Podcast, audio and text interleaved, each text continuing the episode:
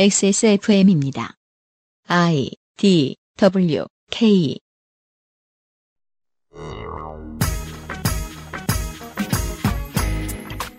작년 연말의 약속을 지킬 때가 된 것 같네요. 이번 주에 그것은 알기 싫다는 우리가 보고 듣는 방송 콘텐츠를 만드는데 처음부터 끝까지 관여하는 방송 작가들의 이야기를 들어보겠습니다. 그 사실은 콘텐츠 제작 노동자들이 많이 듣는 방송이죠. 최대한 많은 이야기들을 접해 볼 겁니다. 들어보시고 토론회나 세미나에서 써먹어 봅시다. 당신들이 행복해야 사람들의 삶을 진정으로 위하는 콘텐츠가 나올 수 있을 테니까요.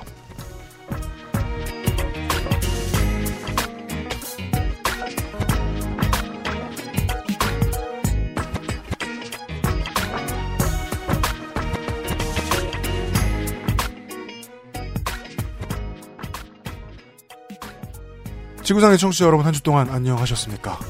XSFM의 시사 교양 전문 팟캐스트 그것은 알기 싫다 318회 목요일 순서를 시작합니다. XSFM의 유승균 책임 프로듀서입니다. 윤세민 에디터가 나와 앉아 있고요. 네, 안녕하십니까. 윤세민입니다. 도로가 너무 무서워요. 왜요? 요즘 그 운전면허 따고 있잖아요. 아 진짜요? 네. 네, 도로 교육 중이거든요. 네. 네. 어, 어저께도 한번 시동 꺼먹었고, 8차선에서. 아 그래요? 네. 바보 왜 일종 보통을 해? 밟으면 가는 거래야지. 아, 그래도 이게 뭔가 어릴 때부터 세뇌가 남자는 일종 보통이다. 이런 맨박스에 갇혀 살다 보니까. 이런 얘기를 90년대까지, 2000년대 초반까지 하다가 2000년대 초반에 잠시 없어졌었습니다. 갑자기 운전면허 시험이 어마어마하게 쉬워져서 네. 예, 운전면허 시험 보는 사람들은 좋았고 거기에 덩달아 어, 현대기아차가 웃었던 적이 있었어요. 다스도 웃었고요. 아, 그건 좀 제도에 따라서 사람들이 웃고 우는 것이 달라지곤 하는데 그것이 제도 탓이라고 알기가 쉽지는 않습니다. 되게 많은 분야들이 그렇습니다. 오늘 그런 분야 중에 하나를 소개해드릴 가능성이 매우 높습니다. 네. 네. 제도가 잘 정비되고 보완되었더라면 딱히 서로 이 정도까지 스트레스를 주고받지는 않았을 사람들의 이야기랄까요? 아, 인상적인 게, 네. 그 교육 시간에 지각을 하면은, 한시간당 22,000원을 내야 된대요. 아, 또 운전면허 얘기야? 네. 근데 그게 법으로 정해진 거래요. 네. 네, 전국의 운전면허 시험장이 다 똑같대요. 아마 그 강사님한테 나, 나가는 돈이겠죠? 그런 제도가 실현되기 전까지는요, 교육이 끝날 때쯤, 이제, 먹구 대학생들처럼 출석 체크만 하려고 오는 네. 친구들이 있었어요. 네. 특히나 원동기 면허 같은 경우에는 면허를 따러 왔잖아요? 네. 배우러 왔잖아요? 네. 헬멧을 들고 와요. 그쵸. 보통 그렇죠. 네. 네. 그러던 것이 제도가 바뀌면서 사람들이 교육을 다 듣기 시작했죠. 네. 제도가 바뀌면 변할 수 있는데 변하지 못하고 있는 부분들에 대해서 그 사실은 언제나 얘기하고 주로 그곳은 노동 현장입니다. 노동 현장에 대한 얘기가 이번 주의 이야기입니다. 네. 잠시 후에 시작하죠. 그것은 알기 싫다는 모바렌 함부르크 맥주요모 로아셀 비오틴 셀렌 한 번만 써본 사람은 없는 빅그린 프리미엄 헤어케어 관절 건강에 도움을 줄 수도 있는 바이로메드 무릎핀 실천하는 사람들을 위한 노트북 한국 레노버에서 도와주고 있습니다. 보스베리 추출물로 모근을 더 건강하게 자연 유래 성분으로 자극 없는 세정력 뛰어난 보습 효과와 영양 공급까지 Big Green 이젠 탈모 샴푸도 빅그린 헤어로스 샴푸. 먹어 다시 찾는 로아스웰 맥주 효모 이걸 왜 먹어 하냐면 내가 고민이 많아서 이것저것 찾아보다가 맥주 효모가 좋다고 해서 대우랑 해외에서 파마랑 다 먹어봤는데 근데 왜 자꾸 라고 말하면 가 되는 거야 이거 하여간 먹어봤더니 두피랑 모발에 영향을 주는 맥주 효모 비오틴 셀린이 많아서 그런가 이게 힘이 생기면서 이마선을 따라서 머리가 올라오고 찌는 느낌이 들고 또 알약이어서 냄새도 없고 먹기도 편하고 자꾸 삐삐거려서 말을 못하겠네 하여간 이거 먹어 나면 느낌이 온다니까 XSFM에서 한번 찾아봐. 먹어봐 다시 찾는 맥주 효모 로아스웰. 맥주 요모 광고 네, 광고 음원이 지금 뜨거운 감자가 되어 있는 로하스 맥주 효모 광고입니다. 이 광고 음원을 청취자분들이 불편해하신 분들이 계시고 또 저희, 저도 불편하고 저희 피디님이 불편해하고 네 그래서 광고 음원을 미워하고 있다가 네. 이럴 바에는 우리가 사랑해보자 이벤트를 하기로 했습니다. 그렇습니다. 네, 이벤트 아이디어가 신박합니다. 이 음원에 나오는 B를 여러분이 맞춰보시는 겁니다. 그렇습니다. 이 음원 전체에 B가 나오는 부분이 총 10번입니다. 그렇대요. 네. 중복이 조금 있는데 거의 다른 단어가 삐처리가 되어 있습니다. 네. 여러분이 만약에 이걸 모두 맞추시면 음. 탈모인이겠죠. 네. 네. 그렇기 때문에 이 스크립트를 맞추신 분, 그러니까 가장 많이 맞추신 분, 모두 안 맞추셔도 됩니다. 네. 가장 많이 맞추신 분에게 로아스웰 맥주 효모 두 병 세트와 음흠. 로아스웰에서 판매 중인 맛있는 콜라겐 스킨업 저분자 콜라겐 한 박스 네. 를 드립니다. 음, 드리는 게 뭔지는 저도 몰라요. 맛있는 콜라겐 스킨업 저분자 콜라겐 한 박스입니다. 어, 정답과 가장 유사한 분에게 드리고요. 그리고 정답과 관련이 없지만 창의력이 좋은 분이 늘 계시죠. 네. 더 많기도 하고요. 제목학원 수강생. 이분에게도 로아셀 맥주 효모 두 병 세트를 드립니다. 참여 방법은 액세스몰 맥주 효모 상품 페이지 내 후기 게시판에 정답이라고 생각한 부분을 적거나 혹은 B에 들어간 단어를 창작해서 올려주십니다. 다만 육두 문자가 적혀 있거나 혹은 식약청이 싫어할 만한 문장이 적혀 있으면 사전 고지 없이 글이 수정될 것입니다. 네. 식약처가 싫어하는 단어는 세상 많습니다. 그게 이 광고의 원인이죠. 네. 이벤트 기간은 5월 31일까지입니다. 5월까지 합니다. 그리고 광고를 싫어하시는 분이 많지만 머리숱에 고문이 많았던 분들도 많았나 봅니다. 그렇습니다. 많이 네. 팔리고 있습니다. 네, 어, 많이 팔리고 있습니다. 네. 그렇게 삐처리를 많이 넣고 하고픈 말을 못했는데도 네. 이걸 많이 팔린다는 것은 슬픈 사실이죠. 빅그린 헤어로스 유저 여러분 많이 참여해 주시고요. 그렇습니다.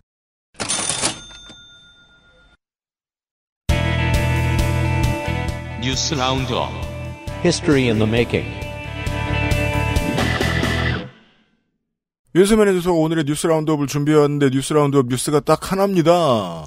근데 길어요. 그렇습니다. 14일 문재인 대통령은 국무회의에서 지난 4월 임시국회에서 법안이 한 건도 통과되지 못한 것을 이야기했습니다. 국회가 안 열렸잖아요. 당연하죠. 그 난리가 났으니까요. 네. 당장 시급한 몇 가지 법안을 이야기했는데요. 하나씩 살펴보겠습니다. 예. 먼저 탄력근로제 개편과 최저임금 결정 체계 개편입니다.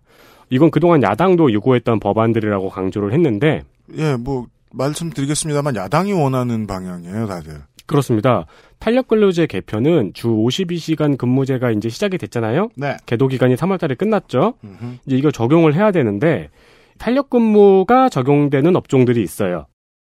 이 업종들의 단위 기간을 3개월에서 6개월로 확대하는 법안입니다. 예. 쉽게 이야기하면은 노동시간 대출 상환 기간을 6개월로 정하는 겁니다. 그러니까 이번 주에 초과 근무하면은 다음 주에 단축 근무하는 이 평균치를 6개월로 정하는 거거든요. 맞습니다. 한 번에 몰아 일하고, 어, 조금 더 일찍 퇴근하게 해주는 방식이랄까요? 원칙상으로는 그렇습니다. 그러니까 사실 현장에서 일하시는 분들 입장에선 6개월이면은 너무 긴데라는 생각도 드실 것 같아요. 음. 네. 그래서 이것 때문에 이제 합의를 본다고 이제 회의를 오래 했고요. 네. 어, 올해 2월에 경사노위가 6개월로 합의를 했습니다. 음흠. 대신 이제 뭐 11시간 뭐 휴식 필수 뭐 이런 몇 가지 조항들이 추가가 되고요. 그런데 자유한국당이 3월에 갑자기 1년 확대를 주장했습니다. 네, 이 탄력 근로제라는 것은 기본적으로 고용 확대를 해야 되잖아요. 그 탄력 근로자가 안 되고 주 52시간을 지켜야만 하면 대부분의 경우 고용 확대를 해야 됩니다. 근데 그걸 하룻밤에 하긴 어렵다고 보는 기업을 위한 우회로 정도라고 보시면 되겠습니다. 네. 그 숙련 인력은 실제로 찾기 빠르게 찾기가 어려울 거고요. 네. 어, 노동계 입장에서 이거를 경사노위에서 오케이를 해준다라고 치면 겨- 노동계 입장에서는 노동시간 단축 같은 선물을 정부 여당한테서 받았어야 했어요. 주고받는 게 있었어야 됐어요. 근데 음. 잘 안 됐습니다. 주 52시간은 시행이 됐고 어, 야당과 재계의 반발이 되게 거세죠. 그 우리보다 훨씬 노동 친화적인 국가들도 제도 안착시킬 때 잠시 유연화 과정을 거친단 말이에요. 네. 이 탄력 시간 탄력 근로제는 그런 의미입니다. 사실상 야당이 원하는 법입니다. 네. 그리고 최저임금제 결정 체계 개편은 지금 최저임금은 최저임금위원회에서 결정을 하죠. 네. 이거를 구간 설정 위원회와 결정 위원회로 이원화하는 방법입니다. 구간 설정 위원회는 전문가로 구성이 되어 있어서 음. 상승폭 구간을 1차적으로 결정을 하고요. 네. 그리고 여기서 이제 그 최저 임금을 결정 위원회에서 노사 공익위원으로 결정을 하는 겁니다. 양쪽의 스피커 전문가들 이야기를 이것저것 제가 찾아보고 있으면은요, 아, 노동 관련해서 최저임금 이원화에 대한 의견도 마찬가지입니다. 가야 할 길이긴 한데 가야 할 길에 놓여 있는 중간 다리 정도 된다. 어, 정부 여당 입장에서는 이게 그 기업과 언론이 덜 화내게 만들어주는 미봉책의 역할을 하고요. 네. 한국당한테는 최소한의 갈증을 해소해 줄 수 있는 정도입니다. 네. 이걸 통과시키면 한국당이 기업들한테 면이 좀 선다는 거죠. 암튼 이런 걸 처리 안 해주고 있다 이겁니다. 또한 개인정보보호법과 정보통신망법, 신용정보보호법은 빅데이터 산업에 대한 법안입니다. 네. 개인정보 보호 체계를 개인정보 보호 위원회로 일원화하기 위한 법안입니다. 이게 무슨 의미일까요? 그리고 신용정보보호법은 가명정보를 산업에 활용할 수 있는 법안인데 가명 정보. 그렇습니다. 가명정보란 건 여러분이 새로 가명을 만들어야 된다는 게 아니고요. 네. 예를 들어서 40대의 유땡땡 씨가 마포구에서 한 달 동안 치킨값을 2천만 원 썼다. 대식가다. 라고 본인이 특정되지 않은 정보를 본인 동의 없이 산업적으로 활용할 수 있는 법안입니다. 네. 이게 모이면은 40대의 남성은 마포구에서 치킨값에 2천만 원을 쓰고 스튜디오 정비에 1억을 쓴다. 라는 정보가 모이잖아요. 그렇죠. 그럼 미친놈이 있게 있을 거예요, 어딘가에. 근데 그 저는 사람은 절대 아니에요. 그 사람은 마포구에 모여 산다. 이러면 산업에 활용할 수가 있죠. 맞습니다. 이렇게 말씀드리면 되게 어렵잖아요. 네. 더 쉽게 얘기- 말씀을 드리면은 음. 지난 국정감사에서 심평원이 개인 의료 정보를 보험회사에 판 게 문제가 되었다고 전해드린 바 있죠. 네. 이게 반드시 계약만은 아니에요. 이를테면 저희가 이제 그 쿠팡과 마켓컬리에 대한 이야기를 드린 적이 있는데 그 업체들이 빅데이터를 활용하는 주요 방법은 어떤 창고에 물건을 쌓아놓으면 그 시기에 그 지역에 있는 사람의 몇 퍼센트가 반드시 이 물건을 산다라는 데이터를 활용하는 겁니다. 이것은 개인정보와 관련이 있고 개인정보는 어, 쓸 때 쓰게 해줘야 되는 것도 있지만 안전하게 처리해야 되는 것도 있는데 한국은 그게 안 된다는 걸 21세기의 한국 국민들은 너무 잘 봐왔습니다. 이 세 가지 법을 얘기했습니다. 개인정보보호법, 정보통신망법, 신용정보법. 기업이 보기에는 규제가 3종이란 뜻입니다. 네. 세 군데에서 규제한다는 뜻입니다. 그래서 이것을 이 세 개의 법에 글자를 하나씩 따서 개망신법 이렇게 부릅니다. 정부가 보기에는 개인정보 감독을 하는 곳이 너무 많아서 아무도 감독을 안 하는 상황입니다. 반대로. 네. 책임 주체가 너무 많아서 없는 상황입니다. 그런 얘기입니다. 정보보호 일원화가 그 첫걸음일 텐데 이것도 어찌 보면 기업에 일단 좀 반가운 얘기인데 아, 한국당이 처리 좀 해줬으면 좋겠다. 아, 그리고 많아요. 어, 또한 벤처 투자 촉진법은 개인 전문 투자자 등록제 도입으로 네. 투자 진입 요건을 완화해서 투자를 촉진하는 법안입니다. 네. 이 개인 전문 투자자의 이제 등록을 하면은 할 수 있는 투자 여- 활동이 더 많아진 넓어진다고 하네요. 네. 그리고 기업 활력 제고를 위한 특별법 예전에 원샷법으로 불렸던 법입니다. 음. 기업이 사업 재편을 할 때 규제를 풀어주는 법안인데 네. 원래는 공급 과잉 업종에만 적용이 되어 있었거든요. 음. 재편이라고 하면 실제로 뭐, 인- 뭐 합병, 분할 뭐 이런 거죠. 네. 음. 근데 이거를 이제 신산업에도 적용을 한다는 것입니다. 네. 드론 및 인공지능 사업에 확대를 하는 법안인데요. 네. 이것도 올 초에 공정위에서 반발한 바 있습니다. 그렇습니다. 이 기업 활력법이라는 것이 그 지난번 19대 국회 때 새누리당의 압도적인 찬성으로 들어온 법안입니다. 네. 민주당에서도 찬성이 있었는데 당론이 많이 갈렸기 때문에 소수만 찬성을 했었습니다. 가장 중요한 내용은 기업을 합병을 하는데 예를 들어 기업이 자기 기업의 10분의 1만한 기업을 합병해요. 네. 그 이하다. 그러면은 주주총회 안 거치고 이사회에서 결정할 수 있게 해주는 겁니다. 그렇습니다. 네. 그러니까 우리랑 별 관계 없는 큰 기업 행복한 법이에요.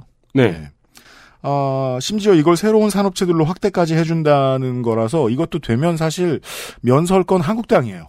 그쵸. 네. 그런 법들이 지금 계속 나오고 있습니다. 그거 말고도 그 기업 관련해서는 유턴 기업법이라고 흔히 불리는 해외 진출 기업 국내 복귀 지원법이라는 게 있는데 대기업들이 언론의 입을 통해서 이런 얘기를 해요. 우리를 끼워 넣어주는 방식으로 에, 법을 개정해라. 네. 원래 이게 이제 대기업들은 안 끼워줬습니다. 수도권의 기업들도 안 끼워줬습니다. 네.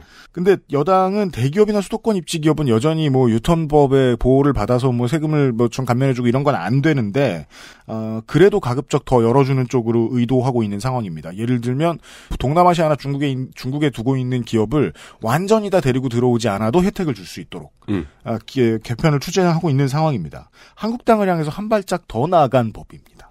네, 이것도 그렇고요. 그 외에도 있어요. 네, 그리고 이제 고교 무상교육을 위한 법안과 소방 공무원 국가직 전환을 위한 법안도 현재 계류 중에 있습니다. 네. 소방공무원법은 한국당은 그냥 반대고요. 네. 초등교육법 요거는 그 한국당 반대 이것도 그렇고요. 어, 고교 무상교육과 관련한 재원 마련을 위한 법 개정안일 겁니다. 아마 네. 이 둘만 한국당이 반대하고 있고 음, 이 얘기를 왜 드리냐? 한국당이 국회를 멈추니까 어, 민생을 외면한다라는 타이틀이 도무지 보이질 않아서요. 아니 경제지들이 진짜로 생각해주는 민생은 기업의 민생이잖아요. 네. 한국당이 도외시하고 있다니까. 어, 20대 국회는 너무 많이 멈췄는데 이번엔 정말 말도 안 되게 많이 멈춰 있다는 말씀을 드립니다. 그래서 이제 이 법안들을 언급을 했던 게 이제 노련함이죠. 국회는 이런 데 쓰라고 있는 겁니다. 오늘의 뉴스는 이거 하나였고요.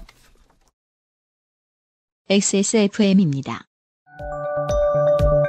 오늘날 찾아볼 수 있는 가장 완벽한 비즈니스용 노트북 싱크패드 T 시리즈. 지금 바로 액세스몰 전용 특가로 구매하세요. Lenovo for those who do.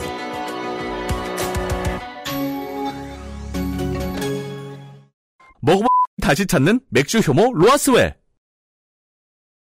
네. 인트로를 통해 소개를 해드렸기 때문에 오늘의 코너가 이번 주에 그 알실이 어떻게 돌아가는지 대충 예상은 하셨으리라 생각은 합니다만은 소개를 위해서요. 어, 오늘의 메인 코너를 시작하기 앞서서 글을 두 개 정도 읽어드릴까 해요. 첫 번째 읽어드릴 글은 작년 겨울에 민주당 서울시당 민생실천위원회의 모 토론회에 참가한 어떤 방송작가의 인사말 같은 글입니다. 제가 일하는 방송국에서만 볼 수 있는 또 다른 풍경은 밥을 굽는 스탭들이 많다는 점입니다. 아침 방송을 마치면 늘 퇴근하던 제가 하루는 점심시간에 사무실에 들른 적이 있습니다. 모두가 밥을 먹으러 자리를 비운 상황에서 저희 팀 조연출과 막내 작가, 행정 담당 직원이 사무실에 덩그러니 남아 있더군요. 왜 밥을 먹으러 가지 않느냐고 물으니까 돈이 없어서 굶기로 했다는 답이 돌아왔습니다. 제작비가 깎여서 앞으로는 조연출과 막내 작가에게 식권을 주지 않기로 결정했다는 거였습니다. 한 달에 120만 원 정도 되는 돈을 받으면서 한 끼에 5천 원이나 하는 점심값이 너무 부담스러워 아예 밥을 먹지 않기로 결심했다고 하더군요. 하루는 굶고 하루는 컵라면으로 때우면 다이어트도 되고 점심시간도 넉넉하게 활용할 수 있어서 좋다는 그 친구들의 이야기를 들으면서 무척이나 먹먹하고 막막했던 기억이 납니다. 내가 밥을 사주면 이 문제가 해결이 될까? 비정규직인 우리의 임금과 식비는 왜 제작비에 포함될까요? 그게 벌써 9년 전 이야기입니다. 하지만 지금도 제 주변에는 제작 시간에 쫓겨서 점심값이 부담스러워서 밥을 굶으면서 일을 하는 20대 막내 작가와 조연출이 많습니다. 저는 더불어민주당 민생실천위원회가 이런 을들의 목소리에 귀 기울여 줄 거라 기대합니다. 특정 출연자의 고액 출연료를 떠벌리며 정쟁거리로 삼는 가짜 정치인들과 달리 일터에서 자신이 일한 만큼의 권리를 보장받지 못하고 있는 낮은 사람들의 삶에 좀 더 가까이 다가서는 진짜 정치를 해주시기를 당부드립니다. 노동존중 특별시를 표방하는 서울시의 프리랜서 정규직화 사업에 큰 힘을 보태주시길 소망합니다. 얼마 전 한 작가 후배와 이런 대화를 한 적이 있습니다. 정규직이 되면 가장 먼저 하고 싶은 일이 뭐야? 한참을 곰곰이 생각해본 끝에 후배는 이런 말을 했습니다. 아이를 갖고 싶어요.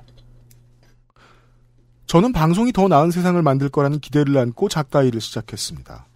그런데 정작 그 방송이 을을 착취하는 온갖 관행 위에서 만들어진 건 어찌해야 할까요? 사회 정의를 부르짖는 방송이 불공정한 노동을 토대로 만들어지는 제작 관행에 의해 지속되는 한 대한민국 방송의 미래는 없습니다. 저는 그 부조리함을 바꾸는 건 정치의 영역이라고 믿습니다. 두렵지만 당사자인 우리들이 이런 실상을 더 큰 목소리로 세상에 알려내야 한다고 생각합니다. 더 나은 세상을 만드는 멋진 정치 민생 실천위원- 실천위원회가 선봉에 서주시길 당부드립니다. 좀 찝었는데요, 짜집었는데요. 어 근데 괜찮은 글이에요.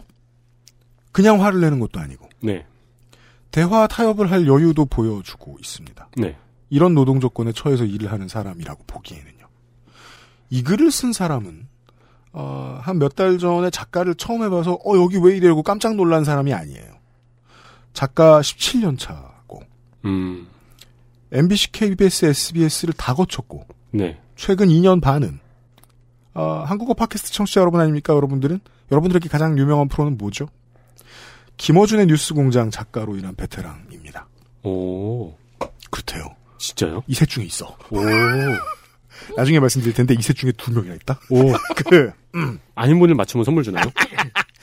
민주노총 전국 언론노조 방송작가지부 AKA 방송작가 유니온의 이윤정 부지부장을 오늘의 게스트들 중에 먼저 소개를 해드리죠. 반갑습니다. 안녕하세요. 오. 아까 저희 녹음 전에 이야기 나눴잖아요. 그때 목소리하고 다르게 베테랑 목소리 내시네요. 아, 안녕하세요. 반갑습니다. 네, 반갑습니다. 불러주셔서 감사합니다. 이윤정 작가입니다. 아 그리고 두 분이 더 계신데요. 예, 그 옆에는 방송작가 유니온의 임경빈 전략기획국장이 와 주셨습니다. 반갑습니다. 안녕하세요, 임경빈입니다. 네. 현재 이분은 어, JTBC 뉴스룸의 팩트체크 코너를 맡고 계세요?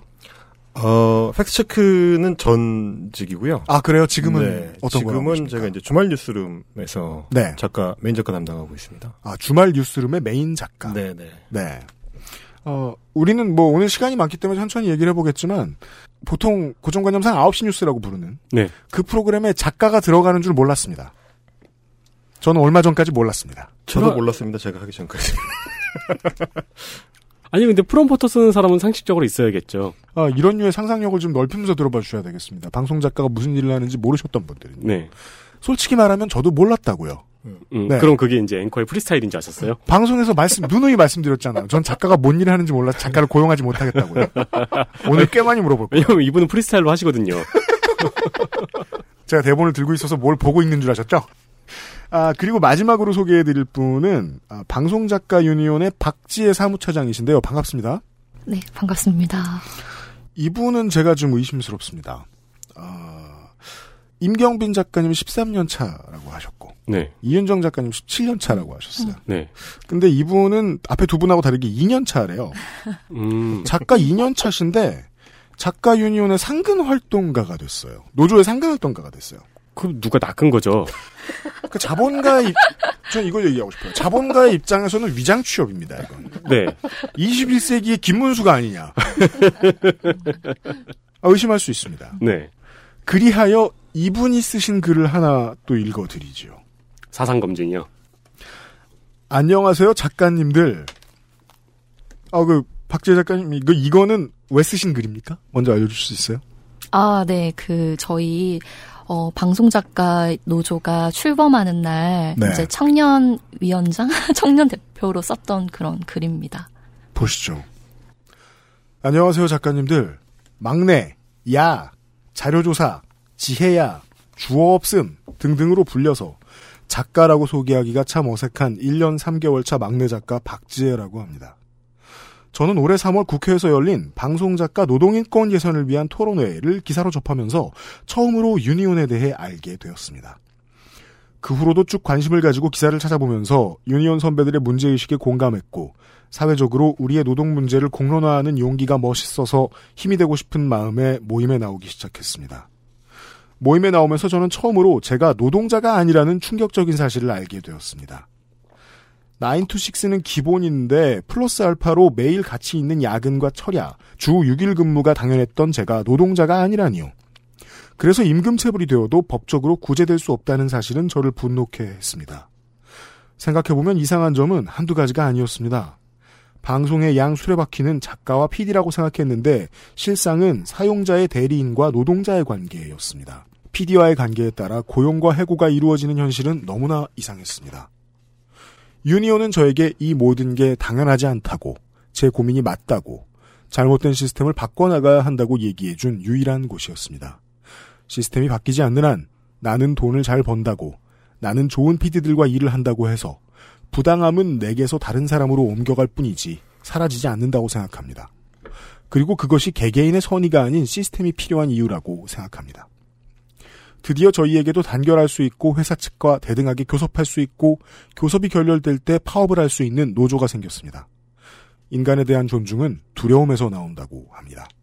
더 이상 부당함에 길들여져서 부당함을 관행이라는 이유로 원래 그렇다는 이유로 받아들이지도 받아들이라 말하지도 않으면 좋겠습니다. 10년 전과 바뀐 게 없다는 이유로 앞으로도 바뀌지 않을 거라며 지레 체념하며 부당함을 견디지 않았으면 좋겠습니다. 방송작가 노조가 방송작가들에게 그럴 수 있는 힘이 되었으면 좋겠습니다. 김문수 맞다니까. 경문을 너무 잘 쓰셔. 어서 배운 솜씨예요. 20년 후에 어디 계실지 몰라요. 저희 작가들이 이 정도입니다. 2년 차에도 이렇게 쓸 수 있는 거죠. 그러게 말이에요. 그러니까요. 그리고 실제로 이 재능은 노동력으로서 방송 콘텐츠에 들어가는 재능이잖아요. 그럼요. 통념상으로 생각해보면 되게 똑똑한 사람들이에요. 글 잘 쓰는 사람들은. 그렇잖아요. 네. 이런 똑똑한 사람들이 왜 이 유구한 세월을 계속 털리고 있었을까요? 방송사한테. 그게 이제 문제인데 그럼요. 그 내가 남편이랑 왜 못 헤어졌나를 생각하는 대부분의 What? 마치 아이 때문에 못 헤어진다라는 얘기들을 이제 예를 들어 이제 유부녀이고 아이가 있는 친구들은 보통 상담 많이 사우나에서는 해요. 그렇게 얘기하죠. 네, 네. 그렇게 얘기를 하죠. 근데 이제 정말 방송은 내가 만들어낸 아이처럼 너무 소중하고 사랑스럽고 아무리 주변에서 나를 괴롭히더라도 되게 이상한데 마치 엄마 같이 그냥 음. 그 방송이 너무 좋은 거예요. 네. 어 내가 만든 프로그램이 나갈 때 스크롤에 내 이름이 올라갈 때 음. 사람들의 피드백이 올 때 어 그리고 내가 만든 방송으로 세상이 조금 더 나아졌다는 생각 음. 이들 때 그리고 그냥 대본을 쓸 때 좋아요 그것들이 너무 재밌기 때문에 좋은데 아까 그 엄청난 경문을 썼다고 하셨는데 되게 박지혜 슬픈 건, 작가께서. 네 작가들이 하는 업무의 90%는 글 쓰는 일이 아니에요 자, 중요한 참고가 하나 나왔습니다. 작가들은 90%는 글 쓰는 일을 안 한다. 어떡하지 갑자기 아, 여튼. 부끄럽다. 80%는 어떡하나. 네. 작가이기 때문에 생각했던 여러 가지 이미지들 노트북 앞에서 머리를 쥐어짜는 그런 것과는 굉장히 거리가 멀고 그렇기 때문에 저희 직군이 이상과 현실이 다른데 그 문제가 해결되지 않는 어, 그런 특이한 직군인 것 같아요. 그래서 그런 얘기들을 좀 오늘 해보고 싶습니다. 근데 그런 노동 문제는 모든 업종에 사실 있을 거거든요. 자기 일을 사랑하시는 분들은 많을 테니까요. 근데 유독 왜 방송 작가만 이렇게 더뎠을까요? 이윤정 작가의 첫 번째 추측은 대우를 이렇게 해줘도 작가들이 보기에 컨텐츠가 너무 좋다. 박지혜 작가의 글에서 제가 보고 이분이 왜 김문수랑 닮았냐고 생각을 했냐면 존중은 두려움에서 나오는 게 맞잖아요. 네. 근데 두려움을 가지려면 내가 애정을 가진 거에 고개를 돌릴 줄 알아야 되거든. 음. 못 그러시겠다는 말씀을 하신 것 같아요. 이윤정 작가께서는. 많은 작가들이 그러고 있다. 네, 문제를 해결하기보단 사실은 그냥 그만두면 되거든요. 네. 그러니까 저희들은 이렇게 다른 직종과 다르게 채용과 해고에서 상당히 이제 자유롭다고 하면 자유로운데 아, 비정규 체계는 그렇죠. 네, 그렇죠. 그렇기 때문에 사실은 되게 속상하고 막 그런 일이 있어도 그냥 그만두거나, 그러니까 이 문제를 해결하려고 하지 않고 그만두거나 아니면 다른 곳에 가거나 조금 다른 곳은 다르지 않을까? 음. 네, 이런 식으로 조금, 어, 그렇게 생각- 활동을 했던 것 같고. 그러니까 이제 뭐 그런 것도 있는 것 같아요. 저도 한 10여 년 넘게 방송을 하다 보니까 네. 저희 선배가 방금 말씀하신 맥락인데 어, 그만두는 것도 굉장히 쉽고 새로 일을 구하는 것도 굉장히 쉬워요. 자리도 많다. 그렇죠. 그러니까 이제 이게 어, 어떤 프로그램이나 어떤 방송국에서의 직업적 안정성 은 굉장히 떨어지는데 음. 언제든지 잘릴 수 있고 언제든지 그만둘 수 있다. 그런데 다만 직종 안에서의 안정성은 굉장히 높은 편이에요. 뜬금없지만 목소리 되게 좋으시네요. 감사합니다. 네. 네. 저도 그런 생각했어요. 그렇죠. 그리고 마- 말투나 이런 게 뉴스 이렇게 보는 것 같았어요. PD나 기자들을 만나보면 보통 20대 때, 30대 때, 40대 때 레주메에 쓸 게 한 줄이에요. 그렇죠. 회사를 잘 안 아. 옮깁니다. 네. 그리고 40대 넘어가 차장급이 되면 그때도 그러니까 모든 직장인들은 이직을 고려하잖아요. 그렇죠. 때도 두려워서 말을 그렇게 얘기해요. 술자리에서는. 야, 차장 달면 찾는 사람도 없어. 어. 자리도 못 옮겨. 근데 그걸 불행하다고 말하는데 하지만 노동시장에선 그걸 노동 안정성이라고 말하잖아요. 그렇죠. 음. PD와 기자들은 그래요. PD와 기자들은 점프하지 않는다고. 근데 작가분들은 레주메를 보면 10줄, 20줄이 써 있습니다. 다 서로 다른 회사로. 그래서 이번에 방송 준비하면서 저희가 이제 레주메를 좀 참고 삼아서 달라고 하시길래 쭉 정리를 하면서 저도 몇 개 빼먹은 거예요. 이게 워낙 저희가 10년 넘게 간 회사가 되면은 너무 많고. 너무 많아요. 그래서 아까 저희 이제 방청객으로 오신 저 아, 한 분 저기 저분이 계십니다. 저 저분이 제가 했던 프로그램 저분은 박지혜 작가의 네, 어, 비서일 예. 것 같아요. 왜냐하면 김문수는 늘 비서를 들고 다녔거든요. 저분이 자기소개를 저- 안 하시더라고요. 처음에는 이제 저희가 이제 스- 뭐 이제 같이 일도 하고 했었으니까 네. 인사를 하시는데 좀 못 알아봤거든요. 근데 이제 제 뒤에 프로그램 맡아서 하셨대요. 음. 근데 그 프로그램이 뭔지를 제가 모르겠는 거예요. 아. 음. 근데 그런 경우가 종종 있어요. 그래서 어, 그 프로그램 하고 있어요라고 말씀을 하셔도 그 프로그램 이름을 제가 기억을 못 하는 거죠. 대충 어디쯤 뭐 국회 방송인가? 이런 정도의 감각만 있고 내가 맡았었던 프로그램인데도 그 프로그램의 이름이 기억이 안 날 정도로 저희가 많이 옮겨요. 그러니까 프로젝트 단위로 일을 하는 프리랜서들에게 그렇죠. 일어나는 예, 이력서인데, 음. 근데 그분들은 보통 몸값이 높거든요. 어, 너무 중요한 아- 전제들이 많이 너무 나오고 아프다 그거는 진짜. 아. 중요한 전제들이 많이 나오고 있습니다. 대기업들이 보통 이상적으로 생각하는 자- 사람들 사람의 상이죠. 네. 다양한 일을 많이 해봤어요. 그죠. 같은 업계에서 네. 되게 많이 거, 쳐봤어요 경험도 되게 풍부해. 음. 어, 그리고 방송은 열심히 일 안 하면 무조건 욕 나오는 곳이라 네. 열심히 일해야 돼 들어가면 또. 네. 근데 그걸 기억을 못 할 정도로 여러 가지 일을 해본 사람이에요. 사실은 몸값이 되게 높아야 돼. 근데 몸값도 낮아. 그렇죠. 근데 노조도 없었어. 근데 지금 노조가 있잖아요. 방송작가 유니온. 네. 거기에 간부들이 되셨잖아요. 여기 생긴 지 얼마나 됐습니까? 저희가, 이윤정 작가세요? 아, 예, 2017년 11월 11일 생겨났고요. 네. 1년 반 됐네요. 네, 1년 반 정도 됐고, 사실 준비 기간은 한 2년 정도 가졌었습니다. 그래서 음. 방송작가 유니온이라는 이름으로 약간 방송작가 노조 준비 모임 같은 게 이제 막내 작가 구하기 프로젝트를 비롯해서 언론 노조와 함께 이제 여러 가지 사업들을 해나가면서 자연스럽게 노조 모임으로 이제 발전이 된 건데 네. 사실 방송작가 노조가 처음 만들어진 건 2001년이에요. 01년 네, 2001년부터 2003년 조합이라고 부르지 않았나요? 그냥 노조라고 안 하고 그 단체는 아니 그 방송작가 노조였어요. 노조였어요. 네네. 음.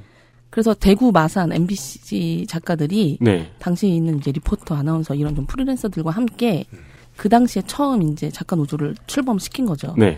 그래서 사측 상대로 교섭 요구를 했는데 사측이 거절을 했어요. 노동조합으로 인정이 인정을 안 했죠. 되겠죠. 네. 어, 그래서 그때부터 이제 행정소송을 들어가면서 1심에서 이겼습니다. 근데 저희가 2심에서 졌어요. 음. 어, 그런데 그때 당시 이제 선배 작가님들이 어, 대법원까지는 가지 말자. 왜냐하면 세상이 변해야 된다. 그러니까 작가들을 어머. 노동자로 인정하지 않는 선례를 어, 대법원까지 가면 은 우리는 끝이다. 어, 이거는 그동안 들었던 노동운동과 굉장히 다른 적이네요. 네, 그래서 저희가 이제 노조를 만들면서 이제 선배 작가들의 저는 2003년쯤 작가 일을 시작했기 때문에 이거 뭐 제가 쇼생크 처음- 탈출도 아니고 10년도 아니고 20년 10년인지도 모르겠고 20년인지도 모르겠지만 세상이 바뀌어야 할 수 있는 일이니까 지금은 지자라는 결정을 했단 말이에요.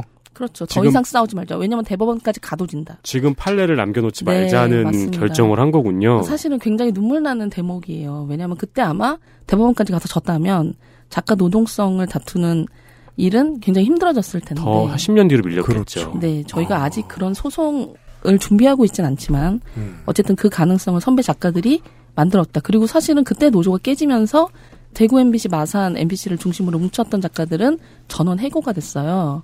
그렇죠. 회고도 네. 쉬웠겠고. 그렇죠. 그래서 그냥 제가 계약을 안 하면 되니까요. 그렇죠. 네. 계약서도 없는데 뭐 계약이 어디 있어 사실 그 그게 나중에 그러니까 할 이제 건데. 문자를 안 보내면 되니까요. 그렇지. 네. 제가 이제 작가 일을 시작한 게 2003년인데 그때 네. 제가 처음 이제 방송 작가가 되고 제일 신기했던 게 아, 노트북을 안 주는 컴퓨터를 안 주는 거예요. MBC 공채 작가였는데 그 정규직 PD들은 전부 다 자기 노트북을 갖고 일을 합니다. 당시 노트북이 제 월급의 두 배가 넘는 가격이었어요. 네. 아 그럼 노트북 가격이 천양지차긴 한데요. 네. 아 근데 작가 아톰에서부터 i7까지 작가 같은 2003년도에는 노트북은 굉장히 기본적인 노트북일 텐데 2003년도란 시기가 있으니까요. 또 근데 2003년도에 아무리 그 막 레노버 같은 회사의 플래그십이라도 그거의 반값이면 월급으로는 적당하지 않아요. 네. 아, 아 월급이 아, 월급이 작다는 워낙 얘기 작아서. 그걸 생각한 거지. 감사합니다. 그렇군요. 네. 근데 어쨌든 살 수 없는 가격이었는데 주지 않았어요. 그래서 왜 노트북을 안 주세요라고 했을 때 어, 노트북을 주면 작가를 노동자로 인정해야 되기 때문에 얼마 전에 생긴 작가 노조 문제 때문에 노트북을 안 주기로 다 결정이 내려졌어. 그게 가능하다는 게 웃기잖아요. 그게 연관이 됐던 거죠. 그래서 저는 그때 2003년에 작가 일을 처음 시작하면서 작가 노조라는 게 있었다가 망했구나. 그래서 우리가 노트북을 못 받는구나라는 걸 알고 이제 시작을 했죠. 그러니까 아. 작가 노조가 2017년에 세워졌다 인게 사실이긴 한데 사실은 2003년 3년에 초반 시도했다가 네 시도했다가 무너졌고 아주 많은 시간이 음. 지난 다음 다시 생긴 거죠. 아, 네. 원래 1차 민중봉기는 알고 보면 3, 4차죠. 맞죠. 네. 맞아요. 네. 예. 그러면 2003년에 이제 본인의 커리어를 시작했을 때는 뭔가 아, 노동 문제에 있어 깨어 있는 작가 선배들이 그런 얘기를 해 주셨겠군요. 아 지금이 좀 포스트 아포칼립스다. 너네가 네, 좀 더 그래서 그때- 힘들다. 네, 그래서 되게 힘든 상황들이라고 얘기를 했었고, 뭐 예를 들면 퇴직금 소송 같은 거를 그때 또 MBC에 있는 2580 작가들이 했었대요. 네. 이겼대요. 13회거진 2580. 네. 음. 또 이겨서 그분들은 퇴직금을 다 받고 나갔다고 하는데 그래서 저희들은 더 열악해졌죠. 그렇죠. 왜냐하면 당시 이기 그 재판에서 이겼던 여러 근로 실질들을 다 빼준 빼버리는 아, 그렇죠. 어, 네. 뭐 거예요. 퇴직금을 이긴 판례가 남았기 때문에 앞으로 다 주는 게 아니고 음. 퇴직금을 줘야 됐던 조항을 전부 다 뺀 다음에 고용을 하죠. 네. 아니면 퇴직금을 주기 전에 정교해지는 내보내는 거죠. 네, 맞아요. 왜냐하면 법이 더 정교해지진 않았기 때문에. 그때. 그렇죠. 네. 맞아요, 맞아요. 그 알실의 청취자 여러분들은 이 방송작가 유니온이라는 단체명을 들으면 유니온이 무슨 의미를 가지고 있는지 정확히 아십니다. 음, 소장님도 생각이 나고요. 왜냐면 조소소장을 알기 때문에. 네. 이게 한국에선 유니온이라는 단어가 이렇게 쓰이잖아요. 한 회사 단위 노조가 아니라 아, 그렇게 해서만은 뭉쳐지지를 잘 않는 같은 직군에 있는 노동자들이 만든 단체.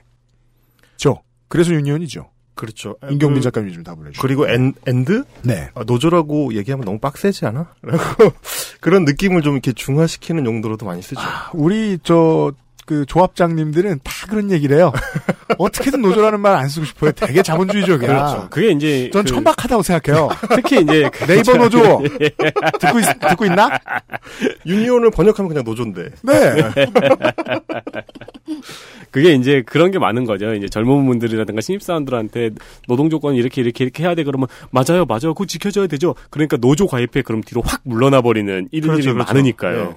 그리고 실제로 또 저희 직군 같은 경우는 아무래도 그 소위 저희끼리 말하는 서브 작가나 내지는 뭐, 어, 호칭이 뭐 적절하진 않습니다만 막내 작가라든지 이런, 어, 메인이 아닌 작가들 같은 경우는 눈치를 굉장히 많이 볼 수밖에 없는 구조로 돼 있어서 어, 적극적으로 노조에 가입하기가 굉장히 조심스럽거든요. 아 메인 양반이 뭐 이 문제에 대해 관심이 없거나 그렇죠.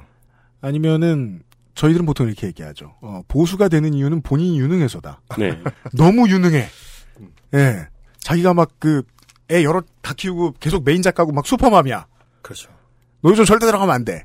자기 개발서 막 집필 중이야 지금. 그럼 막내 아니라 자기 밑에 막 일곱 여덟 명 작가들 전부 다 노조 못 들겠죠. 그래서 이제 그런 그럼 잘리니까. 친- 친근하게 좀 다가가보자라는 의도와 동시에 이제 또 말씀하신 것처럼 저희가 사업장이 전국에 퍼져 있거든요. 음. 그러니까 이제 피디님 이건 노조가 아니에요. 뭐 이런 거짓말을 하겠다는 거예요. 듣다 보니 또 아, 저희는 이제 조성주식 눈 가리고 와옹. 조성주식 해법이다. 이제 말씀- 조성주식 해법이 그따위였군요. 어째 난 믿음이 안 가더라. 그래서 저번에도 순 사기꾼이라고 평하셨잖아요. 협잡꾼. 여튼간에. 다만 이제 공식 명칭은 전국 언론 노동조합 방송 작가 지부. 네. 그렇죠. 그래서 아, 명확하게 이제 방송 작가 노조 대신 이제 애칭 방송 작가 유니온으로 활동하고 있습니다. 네. 마이크로 콘텐츠가 너무 많기 때문에 방송을 만드는 일에 대한 이해도 대중은 그 어느 시대의 대중보다 높습니다. 아, 그런데도 불구하고 이 일을 오래 한 저도 방송 작가가 뭔 일하는지 모르잖아요. 그렇죠. 저는 항상 텔레비전에서 궁금했던 거예요. 이윤정 작가한테 다시 한번 그럼 아까 하셨던 말씀을 들어야겠어요. 왜 글 쓰는 일이 10%밖에 안 돼요? 나머지 90%는 무슨 훈련과 노- 육체 노동입니까? 프로그램을 만든다라고 할 때 아이템을 찾아야 되잖아요. 그러니까 이번 주에는 방송 작가 유니온을 불러보자라고 네. 할 때. 아, 저 이거, 이거 하나만 체크해야 되겠어. 네. 내가 하는 일인가? 예. 그러니까 전반적으로 뭐 기사를 보거나 아니면 제보를 예. 이제 서칭을 하거나 예. 네. 어쨌든 아이템을 고르죠. 네. 그렇죠. 그리고 그 아이템을 잘 얘기 풀어줄 만한 사람들을 찾아야 되잖아요. 예.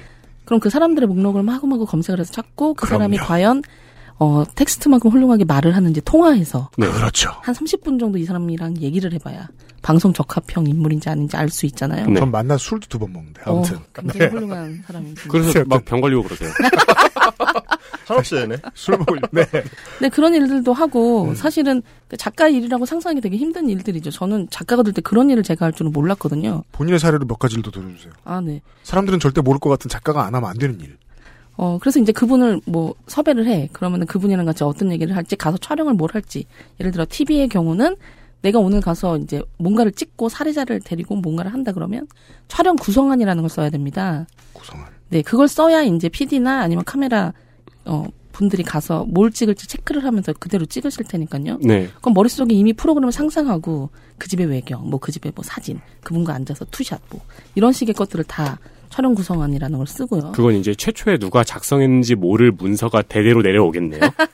누가 작성했는지는 알죠. 이제 알긴 아는데 그거는 아마 작가가 쓴다라는 건 알지만 그 노동 가치를 그만큼 인정을 해주고 있느냐는 또 별개의 음. 문제인 거죠. 네. 당연히 써야 되는 거니까 우리가. 예. 네.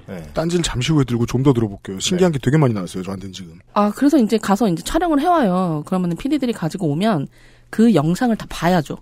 우리가 어, 생각한 대로 진짜요? 찍혔는지를. 그걸 작가들이 봐요? 네, 작가들이 봅니다. 그리고 심지어 막내들은 거기 나오는 써야 되는 워딩들이 있을 거 아니에요. 한, 한 시간 인터뷰를 했다. 음. 그럼 이 중에 주옥 같은 말 20초만 쓰잖아요, 저희는. 어, 그리고 나머지는 나레이션에 반영을 하는데 그 20초를 찾기 위해서 두그 시간을 쓰는 거죠. 프리뷰라고 하는 속기를 합니다. 속기. 네, 저는 처음 들어가서 너무 깜짝 놀랐는데 제가 속기사인 줄 알았어요. 한 7시까지 속기를 해요. 왜냐면 촬영을 해가지고 오니까 그 내용들을 풀어야 되니까. 그렇죠. 네, 그렇게 해서 그걸 하면 그리고 나서 우리가 이제 방송을 만들 때 아직까지 글 안 썼어요. 어떤 식으로 구성을 해야 되는지 머릿속으로 이제 생각을 하고 이제 짜야 되잖아요. 그거를 편집 구성안이라고 합니다. 그 편집, 구성안을 써요. 그러니까 뭐, 뭐 3번 파일에 있는 뭐 TC, 2570에 있는 이멘트. 다음에 나는 나레이션은 이런 식으로 쓸 거야.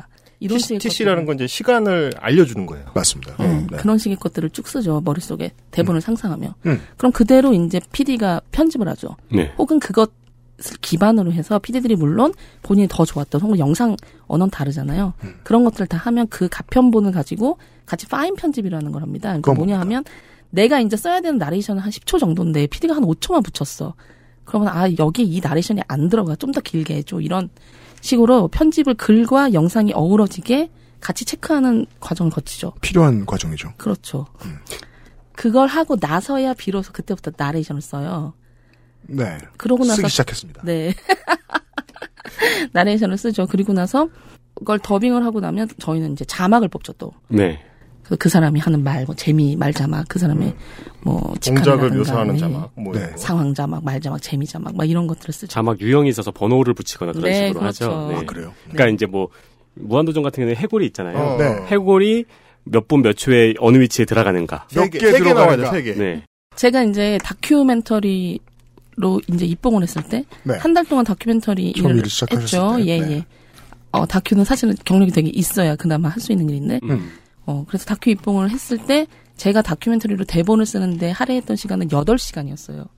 그럼 나머지는 뭘 했느냐? 책을 읽고 어, 네. 역사 다큐였는데 당연히 책과 공부를 문헌을 하고. 굉장히 많이 읽어야 되잖아요. 네. 그래서 누구 누구 누구를 섭외해야겠다를 짜고 그 사람들을 섭외하고 어, 그분들 또 설득을 하고 왜냐 면 그게 이제 어 3일절 다큐였는데 네. 조선인 출신의 간수를 섭외했어야 됐어요. 서대문 형무소. 음. 그런 분들이 살아계시다는 것도 이제 제가 취재를 하는 과정에서 알게 된 거고 음. 생존에 계신 분들 어찌 보면은 친일 생계형 친일파라는 그렇죠, 얘기를 그렇죠. 그럼 그분들을 설득 할머니 할아버님을 설득하기 위해 그분들을 만나고 밝히기 싫어하실 테니까. 네 같이 서대문 형무소를 거니르면서 예전 얘기를 여쭤보고 식사를 대접하고 이렇게 마음을 막뭐 여는, 여는 과정을 통해 그래 이렇게까지 고생하니까 내가 인터뷰해줄게 또 다 저의 업무였죠. 지금도 똑같은가요?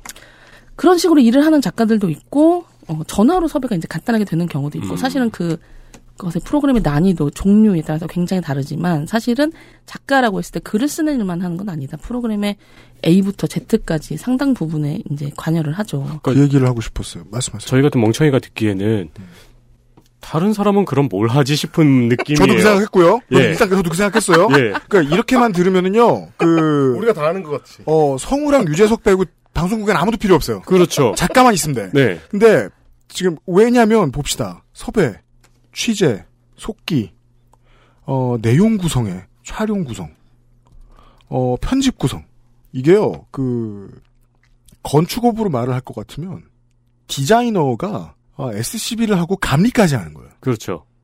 네. 뭐 이래요. 깜짝 놀래. 저 건축공학과거든요. 밤새는 게 너무 싫어서 작가했는데 작가하면서 더 샜어요. 아니 석가래만 깔라는 것도 이상한데 그 사람한테 털을 알아봐라. 삼기신 도시가 어디에 들어올지 조사해라부터 단열재가 왜 이러냐까지 다 해야 되잖아. 그리고는 맨 마지막에 광고에 어느 여자 연예인 넣을지까지 다 정해야 돼. 그리고 롤이 이렇게 많다는 거는 그 롤에 대한 책임도 다 돌아온다는 거잖아요. 그렇죠. 근데 이제 보통 예를 아까처럼 PD가 어떤 일을 하느냐라고 하면 PD도 상당히 많은 일을 해요. 현장에 나가서 현장 상황이 저희들이 취재했던 것과 다를 수도 있고 네. 또 현장에서 봤더니 더 좋은 그림이 있으면 이제 그거를 찍고 편집을 하고 밤을 새고 굉장히 많은 일들을 하는데 주로 PD들은 결정을 많이 하죠. 음. 어, 왜냐면 이제 정규직 소속, 정규직 방송사에 소속된 정규직들이 많기 때문에 음. 쭉 이런 것들을 하자고 하면 논의를 한 다음에 최종 결정. 그럼 아이템은 이걸로. 그러니까 보통은 결정을 많이들 하고 저는 이제 다큐에 예를 들었는데 사실 보도 쪽 예. 이경빈 작가가 뭔가 말씀하시고 어, 네네. 있어요. 엄청 끼어들고 싶었는데 음. 네, 그 네. 이 경우는 굉장히 이제 루틴한 업무를 하시는 경우를 설명해 주신 거예요. 아, 일단 이게요? 이- 이해를 돕기 위한 그 설명이라고 보면 되는 거고 이게 굉장히 기본적인 업무고요.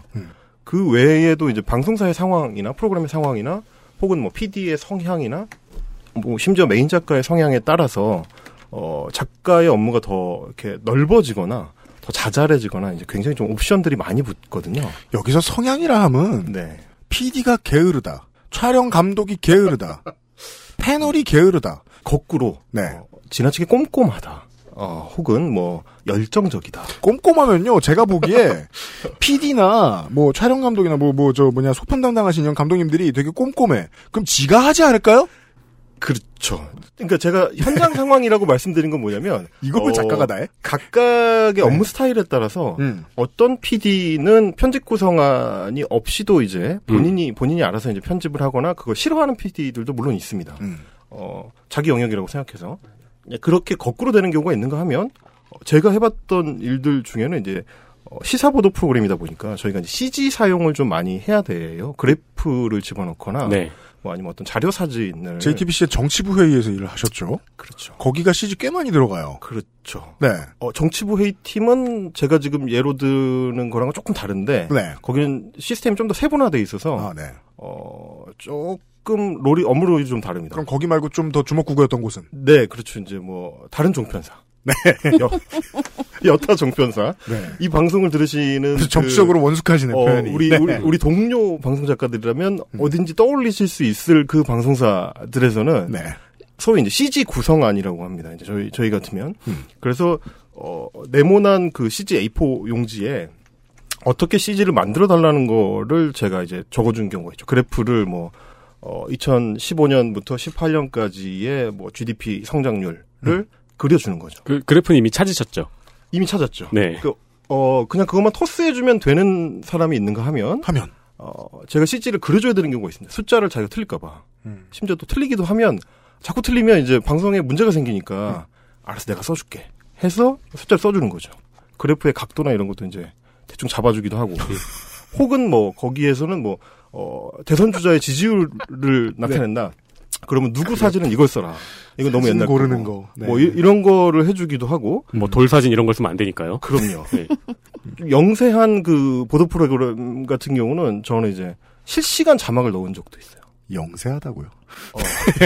보도 네. 모 보도 저희 저 우리나라에 이제 보도 전문 채널이 두 개가 있는데 네. 그 중에 한 보도 채널 내선 일할 때 이럴 때 네. 거기 영세하다는 걸 얘기 많이 들었어요. 아, 그러면 밑에 자막에 이렇게 기억 아 이런 식으로 나오진 않았겠죠? 어, 그거는 이제 말하자면, 어, 어떤 PD들은 제가 같이 일한 PD들 중에서 이제 연차가 많지 않은 PD들 네. 같은 경우는 시사 프로그램을 완전 장악하지 못하는 경우들이 종종 있었어요. 음. 근데 이제 사람이 부족하니까 어, 그런 PD들이 이제 진행을 맡게 되는 거죠. 어, 원래 같으면 지금 들어갈 자막이 지- 여기 들어가는 게 맞느냐 안 맞느냐를 바로바로 판단을 해야 되는 거죠. 네. 네. 원래 PD의 역할인데. 근데 어떤 경우는 그걸 판단 잘못해가지고 저게 다음에 나가야 되는데 지금 나가는 거죠. 완전 방송사고죠. 음. 그런 게 이제 쌓이니까 국장이 이제 어, 보도국장이 부르는 거죠. 음. 임 작가. 네. 자막을 말이야. 음. 어, 땡 PD한테 맡기지 말고 자기가 부조정실에 같이 앉아 이렇게 되는 거죠. 부조정실이라는 건 이제 방송을 전체적으로 이제 컨트롤하고 네. 방송이 이제 나가는 동안에 뭐 자막을 넣거나 영상을 넣거나 이런 거 이제 어, 네, 조정하는 네, 공간인데 원래 이제 PD가 앉고 그 옆에 뭐 자막 요원이 앉고 뭐 어, PD들이 자막 1번 넣어 빼 뭐 이런 걸 음. 이제 하거든요. 근데 이제 1번 넣어 빼 혹은 자막 이렇게 수정해줘를 제가 한 거죠. 원래 그래서- 같으면 네. 원래 같으면 사실은 있을 수 없는 일이에요. 그러니까 주의 깊게 들어보신 청취자 여러분 정말 저희가 농담으로 한 게 아니라 처음에 이윤정 작가께서 말씀해 주신 게 맞아요. 이 일은 작가 일은 방송 작가 일은 상당히 육아랑 닮았네요. 음, 네. 모든 변수를 작가가 대처하네요. 그래서 PD들도 저 그러니까 얘기 궁금해서 저도 이런 질문들을 PD들한테도 해봤을 거 아닙니까. 사실상 상당수의 프로그램에서 PD와 작가의 역할이 구분이 안 되는 경우가 너무 많다는 얘기를 해주는 거예요. 음. 내가 원했던 답은 아니었지. 뭘 하는지 알고 싶었는데 네. 들어보니까 무슨 얘기인지 알겠네. 근데 이렇게 모든 것이야. 이렇게 전반을 관리하면은 나온 산술물엔 정이 갈 수밖에 없겠네요. 게다가 윤세민이 말한 대로 책임도 돌아와요. 이렇게 이 정도로 깊이 관여하면 방송사고가 났을 때 PD 대신 경위서를 써봤다라는 얘기도 이제 저희가 네가 잘 쓰잖아 막 이런 거 있잖아요. 어머, 아. 글 쓰는 거니까 네가 좀 써줘. 그럼 PD는 그냥 이유식만 문맹- 먹고 문맹이에요? 아니, 일부 PD. 어떤 PD 잘하는 PD도 있어요. 일부 네. 근데 PD는 문맹이라고요? 정말 게으른 PD는 정말 이유식만 물고 있어도 될 수도 있다는 음, 그죠. 네. 정도인 거예요. 작가가 카바를 쳐줄 수 있는데 호의가 계속되니까 권리가 되는 경우가 있는 거군요. 물론 이제 사실 이런 이런 식의 어떤 비루틴한 일들이 자꾸 방송 현장에서 일어나는 이유는 이제 어, 특정 PD들의 문제라기보다는 사실은 사실은 방송국의 문제인 거죠. 그러게 말이에요. 네네네. 시스템이 이렇게나 주먹구구일 수가 있나? 근데 이제 인력이 굉장히 적고 맞아요. 네. 짧은 시간 안에 많은 일을 해야 되는데 그게 다 돈으로 이제 가다 보니까 네. 적은 인원을 가지고 일을 되게 빡세게 하는데 방송이 만들어지기 위해 누군가는 해야 되지만 나는 하기 싫은 모든 일 사실은 근데 사실 그래도 제 궁금증은 풀리지 않았는데 출연자 마이크를 왜 작가가 채워요? 음. 그뭐 목요일 방송에서는 직업 체험을 하고 있어요, 청취자 여러분.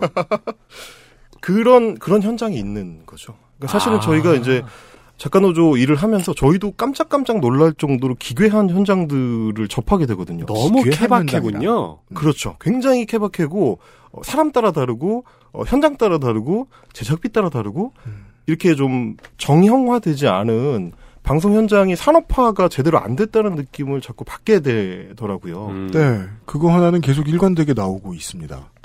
시스템이 잘 된 곳이 덜어 있을진 모르겠지만 업계 전체가 시스템이 매우 허접하다고 허접하다고 봐야 한다. 네, 얘기가 길어질 줄 알았습니다. 광고를 듣고 돌아올 텐데요. 계속 조용히 계신 그 박지혜 작가님, 네. 네 하시고 싶으신 말씀 없으신가요? 네. 저는 김문수가 맞다니까. 아 지방 보, 네. 작가를 보스로 키워진 사람이야. 지방 작가들 얘기 좀 해주면 음. 네. 그럼 그걸 광고를 듣고 와서 네. 들어볼게요. XSFM입니다.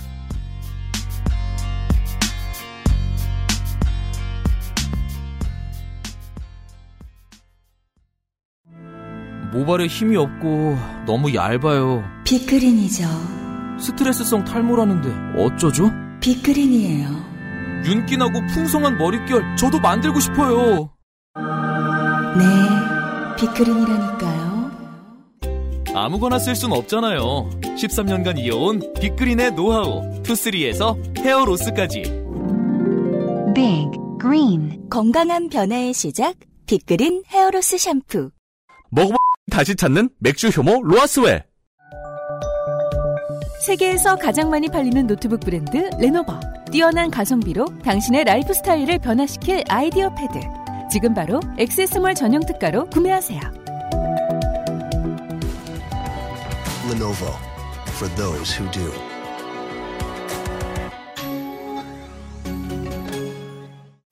안 괜찮으시죠? 관절 건강에 도움을 드릴 수 있어요. 관절 건강엔 무릎핀이니까요.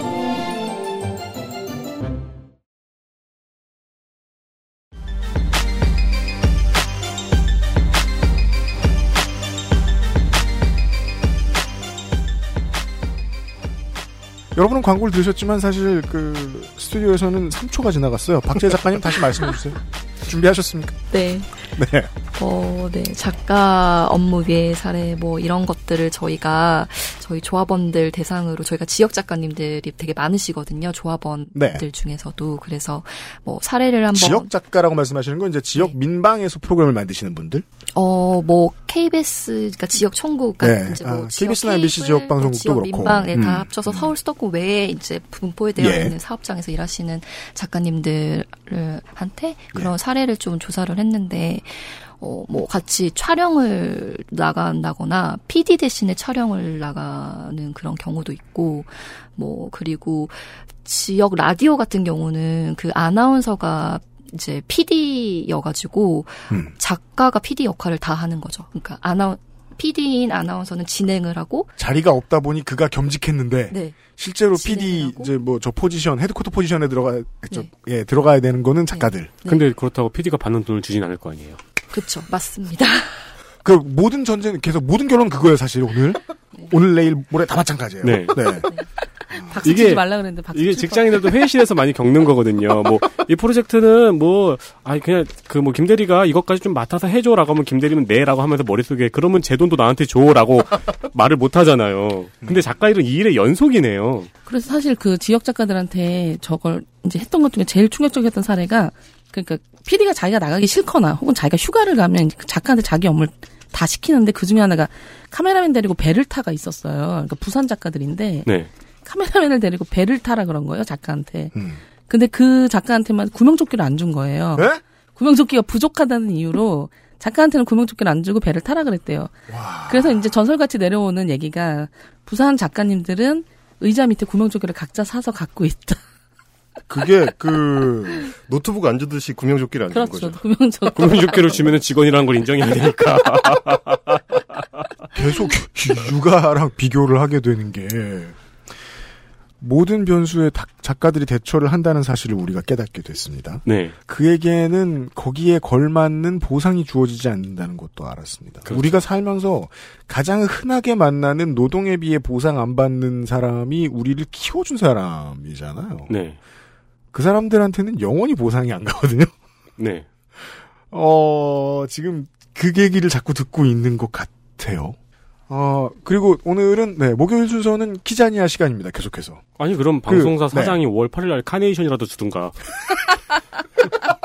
물론 그거 받는다고 기분이 좋아지진 그건 않겠지만. 그것대로 기분이 이상할 것 같은데. 네. 5월 8일 얘기를 하시니까 5월 1일 얘기를 잠깐 하고 싶은데. 뭔데요? 메이데이요? 아, 네네. 제가 이제 처음 작가를 시작했을 때가 첫 출근이 5월 1일이었어요. 그날은 보통 다른 사람은 공교롭게도. 출근을 안 하죠. 그렇죠. 그래서 저는 그날 이제 처음 나오라 그러셔가지고 처음 가서 딱 봤더니 그 MBC 시사교양국이었는데 출근한 사람이 저랑 피디님밖에 없었어요. 그래서 피디님 그 노동절에 저희 왜 출근한 거예요? 그랬더니 그분이 어 몰랐어 너 노동자 아니야. 너 지금 비단길 상상했지 작가 아픈 가시밭길이야라는 게 제가 이제 출근해서 첫날 들은 얘기였는데 그 말투가 되게 친절하고 설득력 있는 말투였습니까? 아니면 한 대 아, 치고 싶은 말투였습니까? 굉장히 좋은 분이었어요. 사실은 안쓰럽게 약간 음. 삼촌 같은 느낌으로 어 약간 이렇게 경고 미- 이자 예언. 근데 사실 뭐 틀린 말이 아니었으니까요. 네. 그랬죠. 그게 이제 첫 출근이 5월 1일이었기 때문에 사실 5월 1일만 되면 그분 생각이 나면서 굉장히 좋은 피디님이었고 음. 어 많은 걸 가르쳐 주셨는데 어쨌든 아 그때 도망갔어야 됐다. 그 생각을 늘 했습니다. 네. 네. 그, 아니, 오늘 저 직업 소개를 계속 듣고 있잖아요. 우리가. 네. 네. 아. 저희는 사실- 음. 직업 소개를 할 때마다 그 일 하지 말라고 계속 말을 하는 결과가 나오네요. 근데 또 우리 방송에 나온 사람들은 한참 하기 싫어가지고 이 조합도 만들고 했을 거 아니에요. 네. 하고 싶게 만들어야 되니까. 그 조합 만들고 못 간둬요. 맞아요. 우리 임종윤 재장 봐요. 네. 네. 윤지 회장은 지금 타성이 너무 커져서. 큰일 났어요. 늘 생각하면 미안해요. 그, 아무튼 직업 소개를 듣고 있잖아요. 어, 우리는 지금 시사 프로, 교양 프로 이런 것들의 소개를 들었어요. 그래서, 어, TV 동물농장이 어떻게 작가들에 의해서 굴러가는지도 저희가 지금 배운 거예요. 아. 가서 개들을 만나봐요. 그러네요. 이 생각 개를 섭외해도 될 만한지 계속 봅니다. 네. 그리고 어디를 찍어야, 아, 개가 자꾸 물에 뛰어드는 그림을 잘 나- 나- 내보낼 수 있을지를 막 상상해요. 네. 그리고 주인이 어떤 말을 하면 좋을지, 그것도 집어내요. 네. 그리고 성우가 읽을 거를 나레이션을 써줘요. 그리고 나중에 어 그 뭐죠 색도시발 그 시- 그 CG 들어갈 때 나오는 글자들 막 넣어줘요. 뭐, 뭐, 그 전에 뭐라 그러실 거예요? 아 그거 몰라요? 그 유명한 색도시발 몰라요? 몰라요. 아 그 SBS 아, 섹시도발. 자막. 어, 네. 그 사람들이 꼴, 꼴 보기 싫은 자막 볼 때마다 하는 얘기 있어요. 검색해 보세요, 청취자. 아, 제가 여러분. 하는 건 춤신추망, 추망이었는데. 그보다 더 싫어 그게. 그 어떻게 작가들에 의해서 교양 프로나 시사 프로가 굴러가는지는 우리가 배웠습니다. 네. 사람들은 흔히 방송 작가를 얘기하면 드라마 작가를 생각합니다. 아주 다른 직업인가요? 굉장히 다른 직업이라고 저는 생각하는데 그 저는 이제 주로 시사 보도 쪽에 있었었기 때문에 어 교양 쪽은 그나마 원고 작성 비율이 좀 높은 편이고요. 어 저처럼 이제 보도 프로그램, 소위 이제 시사 토크 프로그램을 중심으로 업무 커리어를 만들었던 작가들은 실제로는 원고 작업에 들어가는 시간 자체가 굉장히 적어요. 어, 뭐 예를 들면 100이라고 하면 원고를 이윤정 작가 한90 던져 주셨습니다. 그러면 제가 어, 원고 작성 7 정도로 저는 쓰겠습니다. 93. 93%는 예. 원고와 무관한 일이다. 어 관련은 있죠. 당연히 관련 있죠. 아, 당연히 관련이 그, 있죠. 그 7을 쓰기 위한 다른 일을 하는 거죠. 네. 이제 93 동안에. 근데 그런데 이제 뭐 물론 당연히 드라마 작가들도 드라마 한 편을 예를 들면 녹두꽃 같은 뭐 역사 극을 쓴다면 음. 당연히 자료 조사의 과정이 엄청나게 들어가고 책도 많이 읽어야 되고 뭐 현장에 가서 직접 눈으로 확인도 해야 되고 그 무대 연출을 하려면 뭐 그런 과정들이 들어가겠지만 그럼에도 불구하고 그분들은 어, 소위 이제 원고료라고 하죠. 네. 저희도 원고료를 받고 그분들도 원고료를 받는데 그분들이 원고료라고 할 때는 말의 원래 의미에 굉장히 가깝죠. 네. 1회차, 2회차, 3회차의 원고를 방송국으로 딱 넘기면 그거에 대해서 예. 이제 지급을 받는 거니까 페이를. 게다가 드라마는 그 방송이 히트를 하면 어, 페이가 가장 수직 상승하는 게 보통 작가잖아요. 그렇죠. 시사나 교양은 전혀 아니죠. 어, 그렇습니다. 드라마 작가하고는 아주 다르다. 네, 그 드라마 작가 같은 경우는 그 작품이 뭐 해외에 뭐 팔린다거나 네. 판권이 팔리거나 아니면 재방송이 이루어지거나 그러면 이제 재방료를 따로 받고 어, 해외 전송료를 뭐 따로 받고 네. 추가 수입들이 이제 계속 발생할 수가 있어요. 작품 하나 잘 쓰면 네, 뭐 DVD도 팔리고 다시 보기도 들어오고 그걸 다시 소설로 뭐 제 작품을 해서 팔기도 하고 네. 뭐 여러 가지 루트가 있는데 시사 교양 작가들은 일단 저희는 재방송이 없습니다. 아 그렇군요. 네. 네, 아 그렇군요. 생각해 보니까 그리고 어, 뭐 다른 어떤 부가 수입이 없이 순수하게 이제 방송을 통해서만 수입을 받는데 원고는 제가 7밖에 안 된다 그랬잖아요. 네. 근데 이제 명칭은 원고료다 보니까 어, 제가 쓴 그 원고가 방송되는 것만 계산해서 돈을 받는 거죠. 음. 그래서 뭐 5월 5일 어린이날이라서 특집 편성이 됐기 때문에 방송을 안 해. 우리 방송을 안 해. 어 그러면 저는 어 일당이 없습니다. 근데 원고는 썼어. 어 원고를 썼다가 날아가는 경우도 종종 있죠. 네. 돈도 못 받고 당연히. 음. 근데 그런 그런 악질적인 경우가 많지는 않고요. 음. 그날은 그냥 쉬죠 말하자면. 물론 뭐 완전 쉴 수는 없지만 와- 원고는 안 쓰더라도 뭐 다음 그다음 방송을 아- 준비한다거나. 음. 아이템을 준비해야 되니까 어, 그런 경우들이 네. 발생하기도 하고 일단 저희가 제일 제일 힘든 달은 2월입니다. 왜죠? 설이거든요. 아. 그리고 28일이에요. 그래서 방송이 적어요. 그래서 거의 3분의 1 토막이 날 때도 있습니다. 아. 그렇다고 부모님한테 28일치 용돈을 줄 수는 없어요. 그럴 수는 애들한테. 네. 어, 저 자신한테 너무 힘든 일이고요. 그거는 그렇습니다. 네. 근데 그런 경우만 비교해도 드라마 작가들하고 저희하고는 굉장히 좀 경우가 다르다. 네. 물론 우리는 오늘 전부 나오신 분들이 작가분들이라서 뭐 PD님이나 다른 분들을 모시면 무슨 다른 얘기를 할지는 모르겠지만 네. 그래도 이 정도 그림에서 크게 벗어나지는 않을 것 같습니다. 방송국의 대부분의 컨텐츠는 작가들이 상당 부분 만들고 네. 그들을 보기를 어, 육아해준 사람처럼 보는 것 같다. 그러니까요. 네. 네, 저 사람들은 그냥 늘 있어. 늘 있고 뭐 왔다 가도 가고 괜찮아. 구명조끼도 못 받았잖아요. 네. 오늘 순서를 그니까 말입니다. 네. 그거는 약간 좀 우려되는 부분이 조금 있는데요. 이제 네. 뭐 저는 이제 개인적으로 방송 작가의 일에 대한 책을 쓰기도 했어서 그때도 굉장히 많은 오해를 받았는데 네. 뭐 니네가 방송 다 만드냐? 이제 이, 이런 부분에 대해서는 약간 좀 걱정은 됩니다. 음. 당연히 많은 어, 구성원들이 우리 프로그램을 같이 만들기 위해서 같이 고생하죠. PD도 그리고 AD도 뭐 큰 회사일수록 어, 내 옆 사람 파트가 뭘 하는지 잘 모르잖아요, 또. 그러니까 저희는 다 압니다. 그러니까 저 어디서부터 중요한 자르- 얘기입니다. 중요한 어디서부터 자르죠? 아, 나 중요한 얘기예요. 아예 안 자를 거예요. 아무튼 그 부분은 조금 걱정이 되긴 하는데. 네. 어, 그, 래서 이제 윤세미 에디터 말씀하신 것처럼 저희가 뭐 방송을 해서 가장 큰 희생을 한- 하는 사람들 같다는 말씀도 감사하지만 조금 걱정이 되긴 해요. 음, 저희가 네. 뭐 당연히 돈을 받고 일하는 사람들이기 때문에 그게 이제 단순 희생이라고 생각하진 않는데. 네. 여기에는 뭐 저, 저 개인적으로 노조를 만든 이유이기도 하고 그 희생을 우리가 원해서 한다거나 네. 뭐 인정 선배 말씀하신 것처럼 내 새끼라서 내 새끼 챙기기 위해서 그래 내가 하나라도 더 하자 이제 물론 그런 마음도 있지만 어쩔 수 없는 경우가 사실은 대부분이죠. 네. 그래서 그, 그 말씀은 좀 한 번쯤 이렇게 딱 정리를 하고 싶었어요. 네, 알겠습니다. 방송은 어쩔 수 없는 상황의 연속이고 네. 그 어쩔 수 없는 상황을 누가 대처했으니까 말쑥한 콘텐츠가 나올 텐데 그 일은 누가 했느냐라는 질문들입니다. 그렇죠. 답을 안 내놓고 오늘은 첫 시간은 마무리 짓겠습니다.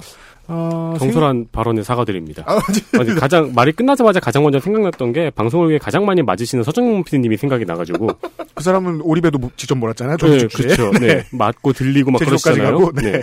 그래서 제가 PD마다 다르고 프로마다 다르고 어, 임경민 작가께서는 방송국마다도 다르고 네. 즉 다시 말해 좋은 사람을 만나야 된다는 게 아니라 시스템이 고쳐져야 된다. 네. 라는 얘기를 해주셨습니다. 아, 이- 이렇게 계속 조심하는 게 약간 가스라, 가스라이팅 같은 느낌이 좀 들긴 하는데.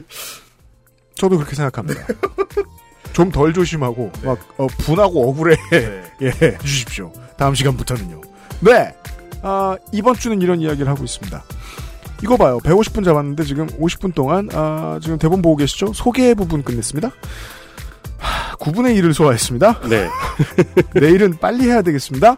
어, 방송작가 유니온의 예, 이윤정 부지부장하고 임경빈 전략기획국장하고요.